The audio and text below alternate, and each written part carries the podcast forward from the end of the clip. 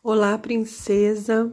Seja bem-vinda. Você está no De Frente para a Luz, um devocional bíblico que nos garante a presença da luz divina, nutrindo todo o nosso ser, nosso ser integral, corpo, alma, espírito, completamente iluminados pelo sol da justiça pela brilhante estrela da manhã. Nós estamos juntas fazendo a leitura de todo o Evangelho de Jesus, segundo escreveu João, o apóstolo amado. E hoje a nossa leitura vai compreender os versículos 60 a 71 do capítulo 6 do Evangelho segundo João. Vamos viver juntas esse momento com Deus Pai, Deus Filho, Deus Espírito Santo, nos alimentar da mesa do banquete que Ele preparou para nós? Venha, Jesus, traga-nos uma palavra que venha abraçar o nosso coração nesse dia. É o que nós pedimos. Nós agradecemos pela certeza de que o Senhor nos ouve e de que o Senhor é conosco em toda e qualquer situação. Fale conosco. Ajude-nos a discernir a voz do nosso Pai, ó doce Espírito Santo. Nós queremos ouvir a voz de Deus. Amém. Vamos juntas então? João, capítulo 6, a partir do versículo 60, diz assim: Muitos de seus discípulos disseram: Sua mensagem é dura. Quem é capaz de aceitá-la? Jesus, sabendo que seus discípulos reclamavam disso, disse: Isso os ofende? Então, o que pensarão se virem o filho do homem subir ao céu onde estava antes? Somente o espírito da vida. A natureza humana não realiza coisa alguma. E as palavras que eu lhes disse são espírito e vida. Mas alguns de vocês não creem em mim. Pois Jesus sabia desde o princípio quem não acreditava nele e quem iria traí-lo. E acrescentou: Por isso eu disse que ninguém pode vir a mim a menos que o Pai o dê a mim. Nesse momento, muitos de seus discípulos se afastaram dele e o abandonaram. Então Jesus se voltou para os doze e perguntou: Vocês também vão embora? Simão Pedro respondeu: Senhor, para quem iremos? O Senhor tem as palavras da vida eterna. Nós cremos e sabemos que o Senhor é o Santo de Deus então Jesus disse: Eu escolhi vocês doze, mas um de vocês é o diabo. Ele se referia a Judas, filho de Simão Iscariotes, um dos doze que mais tarde o trairia. Nossa, que forte! Essa palavra veio ao encontro do meu coração nesse momento e eu desejo que você esteja sentindo no seu espírito a força poderosa da palavra que nós acabamos de ouvir, a palavra de Deus. O versículo que eu quero destacar é o versículo onde Pedro responde a Jesus quando ele pergunta se eles também vão embora, assim como os outros discípulos fizeram.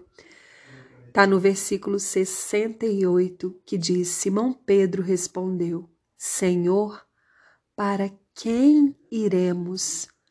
O Senhor tem as palavras da vida eterna.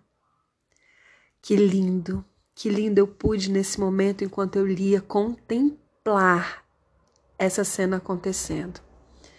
As pessoas abandonando Jesus porque as palavras dele eram duras, eram confrontadoras, tiravam as pessoas da posição que elas estavam acostumadas a ter. Porque o seguir a Jesus exige uma mudança de percurso, de rota. Seguir a Jesus exige muitas vezes fazer entregas que nós não estamos dispostas a fazer, porque estamos acomodadas dentro daquilo que é confortável para nós. Seguir a Jesus significa ter um encontro com tudo aquilo que precisa morrer em nós. E nós fugimos disso porque morrer é um processo doloroso. A morte é algo doloroso. Então as pessoas elas já, estavam entendendo as coisas e entendendo que seguir a Jesus implicava em algo muito além do que aquilo que elas estavam dispostas a fazer. E a desculpa, entre aspas, delas é de que a mensagem de Jesus era muito dura. E Jesus perguntou: Isso ofende a vocês? E então Jesus começa a conversar ali sobre essas coisas, trazendo a referência da morte dele, né? Jesus estava o tempo todo é, mostrando o plano perfeito de Deus e as pessoas estavam voltadas para os seus próprios planos e projetos pessoais, como se eles fossem os maiores e os mais elevados. E então Jesus volta para os seus discípulos, os seus doze, os escolhidos, e pergunta se eles também vão embora, se eles também vão se afastar e abandonar. E a resposta de Pedro é uma resposta que que me move por dentro, porque é como se Pedro falasse assim: Senhor, para quem nós iremos? Para quem? Quem vai ser maior do que tudo isso? Nós vamos para onde? Se nós sairmos daqui, nós vamos para onde? Se só o Senhor tem palavras de vida eterna, só o Senhor tem o que nós precisamos de verdade, só o Senhor é o nosso alimento que nos sacia, só o Senhor é a, a água que sacia a nossa sede, só o Senhor é o caminho a percorrer. Só o Senhor é a vida de verdade que nós queremos viver. Só o Senhor é a própria verdade. Para quem nós iremos se não for ficar aqui com o Senhor? Para quem iremos? Para quem iremos? Consegue entender a profundidade, a força dessa resposta de Pedro, princesa?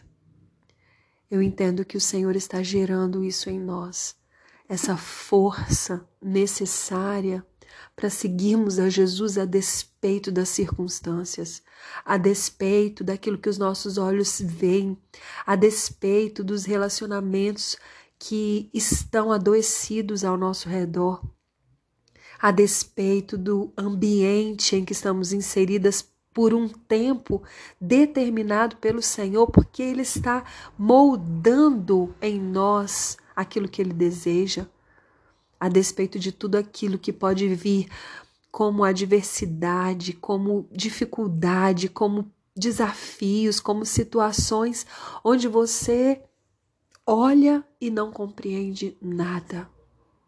Você só tem a fé, a certeza, a confiança de que não há outro lugar, não há outro alguém a você recorrer senão aquele que tem as palavras de vida eterna. E esse alguém é Jesus Cristo de Nazaré, o Filho do Deus Altíssimo.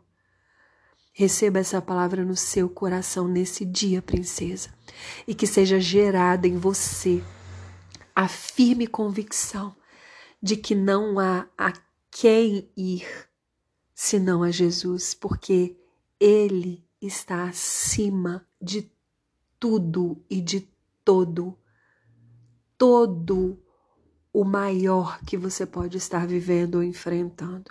Creia nele, viva essa verdade e aplique-a na sua vida em nome de Jesus.